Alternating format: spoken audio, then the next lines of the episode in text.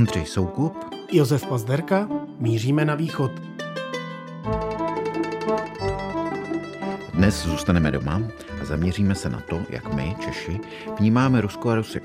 Máme pro tento účel dokonce zvláštní výraz – Rusáci. Naše stýkání a potýkání s ruským medvědem na východě má dlouhou historii a lítáme v něm bohužel často ode zdi ke zdi.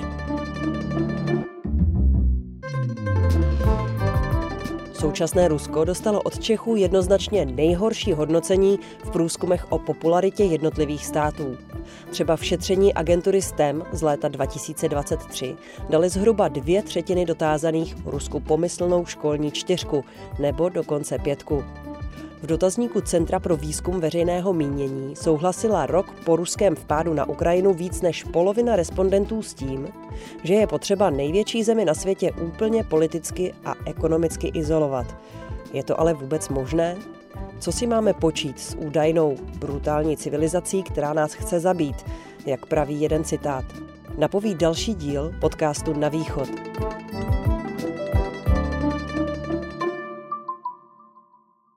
Brutální civilizace, která nás chce zabít. Tak co ty na to, Ondro? Jak to na tebe působí? No tak je to asi logické. Po začátku ruského vpádu na Ukrajinu samozřejmě ty emoce létají a nejenom na sociálních sítích. Spousta lidí mi vlastně říkalo, ještě vlastně před válkou mi to říkalo, že teď tady prostě jedeš po Praze a vlastně furt tady jeden Rusák vedle druhýho, teď nás za chvilku kolonizujou. No, což teda teď nabírá velmi bizární obrátky, protože slyšíš tu ruštinu v tramvaji v MHD a už se vůbec nemůžeš být jistý, jestli je to teda Rus, anebo naopak Ukrajinec někde z Charkova nebo z Mariupolu. Já jezdím pravidelně tramvají k nám do Modřan a tam teda to rovnítko mám podle oblečení jako chudí Ukrajinci, kteří bydlí na modřanském sídlišti asi nebudou ty bohatý rusové, přestože třeba ruštinou mluví, tak ale jsem zmaten. Každopádně ta ruština tady sice nějak přítomná je, ale řekl bych, že těch Rusů a reálných obličejů, které můžeme potkávat, je méně a méně, což se samozřejmě na tom černobílém obrazu podepisuje taky velmi. Vem si taky, že kolik lidí jako to dokáže poznat, nebo vůbec kolik Čechů i těch naší generace, který jsme vlastně to studovali ve škole, kolik lidí umí opravdu rusky. Že? A pro ty mladí, tak to je opravdu úplně jako vlastně cizí jazyk. No a do toho vstupuje samozřejmě velmi emotivní česká debata o tom, jak se k Rusku dál vztahovat, vymezovat, jak se před ním bránit, jak nebýt černobílý. Mě v tomhle kontextu zaujal výrok Soši Mitrofanova o brutální civilizaci, která se nás chystá zabít. Ruská civilizace postavená na kultu násilí, na kultu hodnot, které spočívají v tom, že ten silnější vždycky má pravdu. A vůči které spousta Čechů zůstává jako velmi naivní. Takže tyto hodnoty Rusko zároveň demonstruje od konce února 2020 celému světu. Mně vlastně při poslechu eh, tohohle citátu došlo, že to české stýkání, potýkání s ruským medvědem na východě má dlouhatánskou tradici a že opravdu jako to lítání ode zdi ke zdi a taková trochu naivita sahá až dávno. Myslím, že někde na začátku bychom fakt měli zmínit, kromě toho dubiska slovanského, měli zmínit Karla Havíčka Borovského, který jako první upozornil na to, že něco jsou naše představy o Velké Rusy jako jediné, teda baště slovanského státu, za kterou se mnozí Češi chtějí schovávat. Dosvědčiti mohu, že Rusové s ostatními Slovany nikoli v bratrsky, nýbrž nepoctivě a sobecky smýšlejí. To už jsou mi milejší Maďaři, kteří proti nám bojují otevřeně, než Rusové, přibližující se s jidářským polipkem, aby nás pak strčili do kapsy. Tito pánové počínají všude místo ruský říkati a psáti slovanský, aby pak místo slovanský zas také ruský říci mohli. Když čtu toho Borovského, tak mi vyskočí dva momenty. Ten první je, jako že čím méně máme s Ruskem reálné zkušenosti, tím naivnější ve vztahu k němu jsme. No a pak mě vyvstane ten obraz, kdy on po těch různých průtazích někdy v tom roce 1843 přijíždí do Moskvy a a sráží se s tou realitou a ten zapálený slavinofil jako strašně rychle chladne a je tam ten jeden obraz, který on popisuje poté v té korespondenci, kdy pozval ho ten slavianofil Pogodin a ten už měl teda jako mezi tím nějakého vychovatele doma, tak ho doporučí tomu kolegovi, univerzitnímu profesorovi Ševirjovovi, taky slavianofilovi in, ruská inteligence, která má ale v domě služebnictvo, které ty děti toho Ševirjova regulérně bíjí a zacházejí s nima jako s otrokama. A Havlíček jako vychovatel jim to zakazuje. No a ti domácí jsou z toho úplně zděšeni, co si to dovoluje. Teď otroci jsou otroci a otroci jsou od toho, aby se taky mimo jiné byli, což samozřejmě úplně je pro Havlíčka civilizační šok. Tak ono to byl civilizační šok nejenom v tomhle ohledu, když si člověk tu knížku přečte, tak jako je to vidět. Zajímavé je, že on se tam vlastně velmi těšil a i v té korespondenci vlastně říká, jako já teďka jedu do Ruska, protože my tady vlastně vůbec nevíme, jak to tam vypadá a máme nějaké svoje představy o politickém sjednocení a tak dále. Musíme tam se dozvědět, co se teda opravdu děje. No tak eh, skončilo to velkou deziluzí. Odjel jsem tam jako Slovan, vrátil jsem se jako Čech. Ale ono to bude pokračovat tohleto. V roce 1867 zase pro změnu čeští politici odjíždějí do Ruska, kde mají i přijetí u cara, vracejí se nadšení prostě, že to je diplomatický průlom a tak dále, aby o pár let později pochopili, že vlastně to carské Rusko si hraje úplně svoji hru a na nějaké prostě ambice Čechů se může zapomenout. Můžeme si připomenout Karla Karamáře. No tak my tady hlavně máme že obrovskou diasporu za první republiky, že úplně bezprostřední bílou zkušenost, zkušenost teda legionářskou, ti lidé přijíždějí zpátky a vykládají, já si vzpomínám na svého menovce, prastrýce Josefa Pazderku, legionáře, který se vrátí domů do těch rodných jihomoravských bořetic a celá ta vesnice je strašně zvědavá na ty historky z té Rusy a on prostě jako o ničem nemluví, nechce o tom mluvit, strašně zhrubnul za ty dva roky, kdy tam byl a posléze, když se pak jako jede fronta s rudou armádou, tak on úplně v panice pálí veškeré ty vzpomínky nebo cokoliv, co by připomínalo tu legionářskou éru, tak z toho jenom asi ten děs, který si přivezl z toho východu. A přesto, ale i během té první republiky, přes všechny tyhle zkušenosti, bílá emigrace a tak dále, vlastně opět zase obrovsky naivní pohled na to Rusko. No a pak 45. rok. Přišli si aviací, tanky, právě nužno pomoci. Rádi Boga, pomovíte. Pomovíte. A šeříky, a rudá armáda a vítání toho Rusa a rudé armády. V této chvíli osvobodila Prahu rudá armáda. Správně jako osvoboditelé skutečně přijíždějí. Okna plná květin, usmívající se Rusy, naše bratry, naše osvoboditele. Tak v tom roce 45 ono to bylo pochopitelné nejenom, že samotné osvobození prostě od nacismu bylo emočně velmi pjaté, ale také to byla ta deziluze z Francie, z Británie, z Mnichovské dohody, která samozřejmě po těch šesti letech pořád ještě byla extrémně silná, takže najednou si lidé začali do toho Stalina projektovat nějaké svoje představy o tom, že vlastně to nebude tak hrozné, že ten Stalin prostě během té války se vlastně jako změnil a ten režim bude jiný a, a to, že nějak začali mizet nějací lidé z té bílé migrace najednou, tak to o tom se radši jako nemluvilo. Někde mezi těmi lety 45 a 68 se podle mě rodí ten výraz rusáci, což je teda české specifikum. To se muselo nutně objevit až po druhé světové válce, kdy se osvoboditelé a vítězové změnili změnili víceméně v tiché a potom i hlučné okupanty. Mimochodem, Libor Dvořák ještě připomíná, že výraz Rusák je údajně taky ve finštině. Finsko má také s rudou armádou a Sověty Rusy velmi složitou minulost.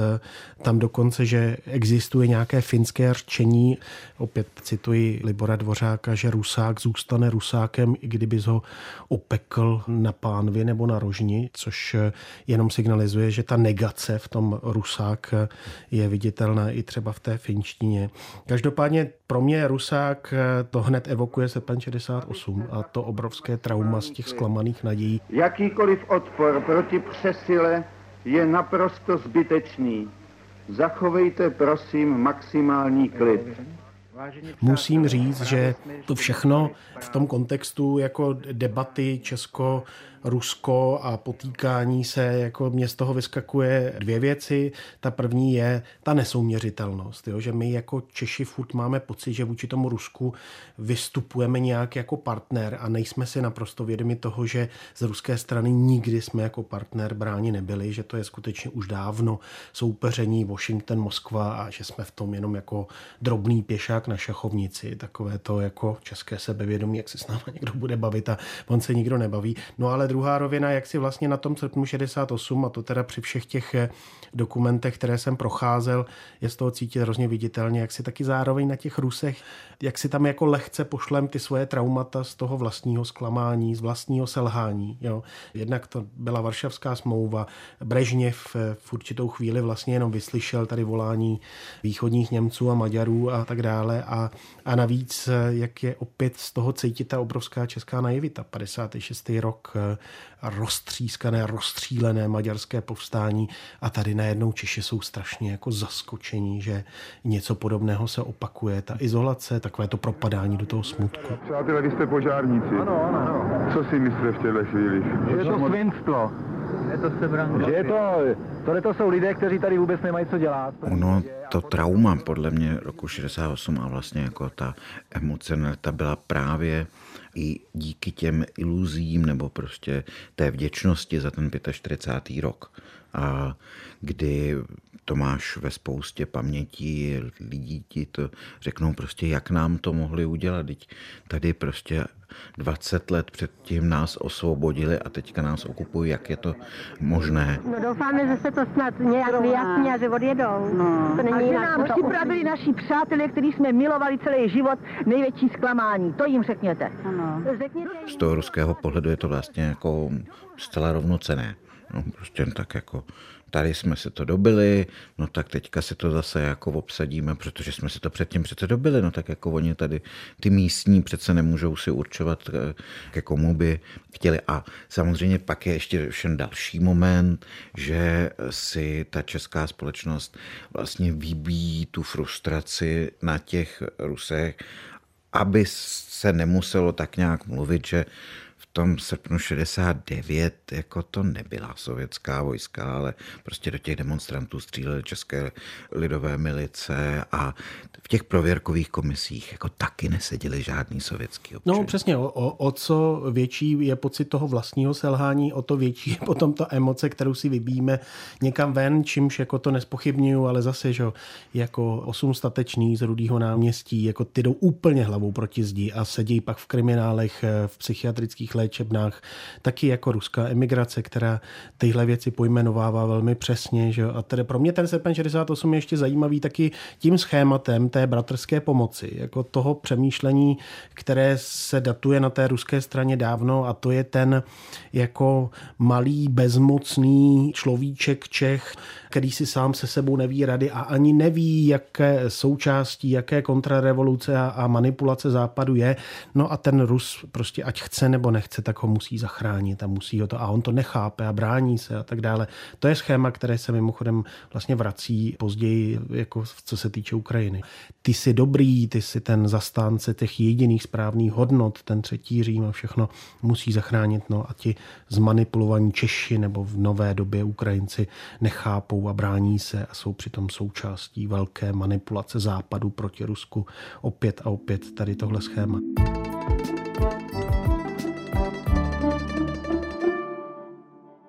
Pojďme po roce 89, tam myslím, že je to úplně jednoznačně jako ve jménu pryč od Ruska, hlavně s ním nemít nic společného ekonomicky, odpojit se. No a pak přichází ten Vladimir Putin po roce 2009, obnovuje všechny tady tyhle sovětské akcenty a do toho ty Češi, opět mezi dvěma extrémy. According to my opinion, it is the civil war, not predominantly Russian aggression, but simply the cyber war. Miloš Zeman, který je schopen v roce 2014 v rozhovoru pro čínskou televizi říkat, že Rusko není žádný agresor a jako je ten jeden extrém. No a poté Petr Pavel. Russians living in uh, western countries should be monitored much more than in the past because uh, they are citizens of a nation that uh, leads an aggressive war. Který o ruské agresi na Ukrajině zase říká o tom, že Rusy je potřeba izolovat, což teda pokud vím, Ondro, na ruské straně mezi těmi kriticky myslícími Rusy budí velké moce. Samozřejmě, protože on ještě jako velmi nešťastně prohlásil, že stejně jako američané během druhé světové války takhle prověřovali Japonce žijící v Spojených státech, No tak to je samozřejmě pravda, ale to znamenalo prostě internační tábory. Americká vláda se za to oficiálně omluvila, vyplatila i nějaké kompenzace příbuzným a tak dále, takže to jako není úplně dobrý příklad mezi těmi ruskými prostě exulanty, kteří sami také jsou prostě v těžké situaci,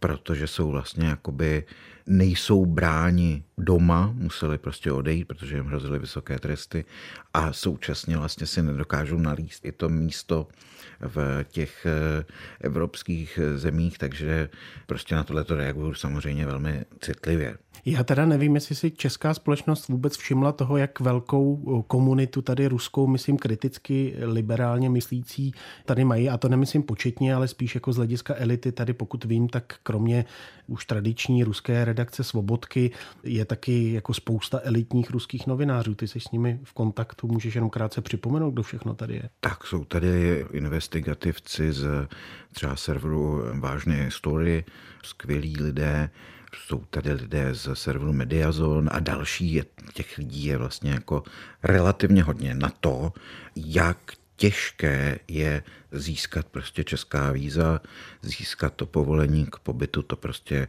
řekněme v Berlíně je asi tak jako čtyřikrát jednodušší a taky mimochodem se tam vlastně dost lidí, i některý z těch, kteří byli předtím v Praze, stěhují a zdá se, že jestli někdo doufal, že by třeba po vzoru právě první republiky Praha se mohlo stát jedním z hlavních center toho exilu, toho, který se snaží něco dělat pro změnu režimu, tak se obávám, že to tady asi příliš nepůjde kvůli těm regulacím. Já jenom připomenu taky skvělou iniciativu rusisty Štěpána Černouška se združením Gulag.cz. Zároveň ale teda tito lidé jsou tady buď nevnímáni vůbec, nebo vnímáni jako mezi prsty.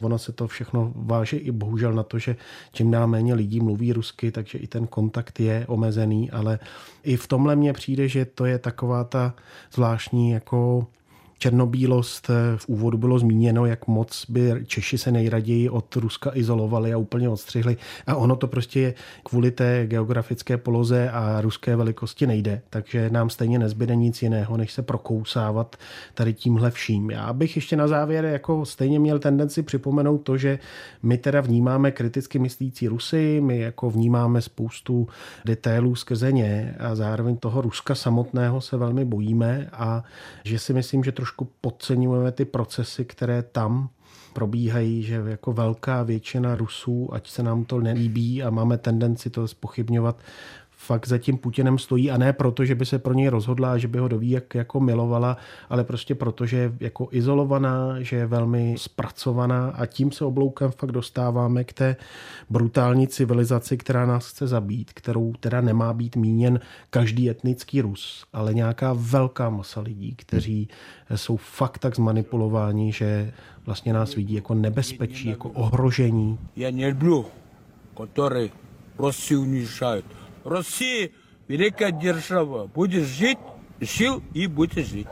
Celá ukrajinská válka je nakonec vykreslena jako útok západu proti nevinnému Rusku a v tomhle směru teda to samozřejmě vůbec dobré zprávy nejsou. Tak eh, my si musíme taky uvědomit, že my tady se potkáváme prostě s lidma, kteří prostě mají vysokou školu, bydleli prostě v Moskvě a tak dále, ale prostě 80% Rusů nemá zahraniční pas. No a to možná ještě víc, a, který prostě nikdy nebyli nikde dál než prostě v Moskvě, pokud jsou z evropské části. A do toho jsou každý den krmeni tou neuvěřitelně agresivní, efektivní propagandou, hmm. která jim i realitu tady v Česku jako obrací vzůru nohama. Hmm. Vezměme si celý ten spor o pomník maršála Koněva, no to, co zaznívá v ruských televizích, to je teda opravdu zážitek. Hmm. Řešení bezuslovno varvarské. Já uvěřen, že памятник нам удастся вернуть в Россию.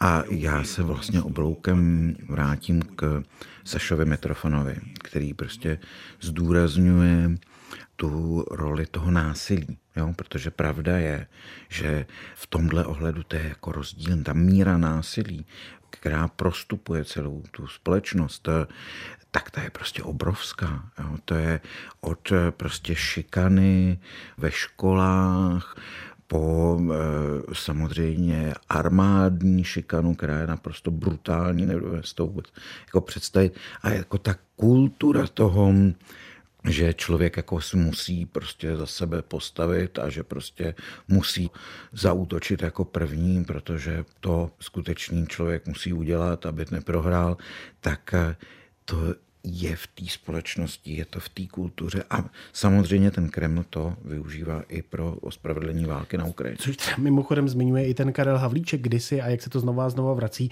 jak ta ruská kultura tady v tomhle směru vlastně nezná win-win situaci, jo? že to je hmm. jako kdo z koho a buď tě zašlapu do země, nebo naopak zašlapeš ty mě. No. Jako sečteno potrženo, já myslím, že v tom stýkání, potýkání s těmi Rusy nám stejně nezbyde nic jiného, než jako odstupovat od té černobílosti a snažit se trošku plastičtěji tu společnost vidět, být si naprosto vědomi toho, jaké nebezpečí dneska pro nás představuje, ale zároveň mezi těmi liberálně kriticky myslícími Rusy získávat spojence, získávat kvalitní informace, nebýt izolováni. Jenom ta izolace, jo? jako to, že drtivá většina Čechů nemá už s Rusy reálnou zkušenost, že vlastně taky mimochodem kvůli tomu tlaku Putinova režimu zmizeli i zahraniční novináři z drtivé většiny území Ruska, to je varující, to zároveň znamená, že to hrozně nahrává té černobílosti a nekvalitním informacím. Já v tom vztahu k Putinově režimu vždycky připomínám dvě věci. Střízlivost, to znamená fakt nečernobílost, ale zároveň důslednost. Důslednost fakt v těch věcech, kterýma se bráníme a důslednost ale i v tom, že zachycujeme ty kriticky liberálně myšlící lidi a skrze ně si taky zpřesňujeme ten pohled na toho velkého medvěda. Protože když nebudeme mít tyhle informace, to není nějaké rusofilství nebo něco podobného, my prostě potřebujeme mít co nejlepší pochopení o tom, co se v té ruské společnosti odehrává a podle toho se teda také umět zařídit.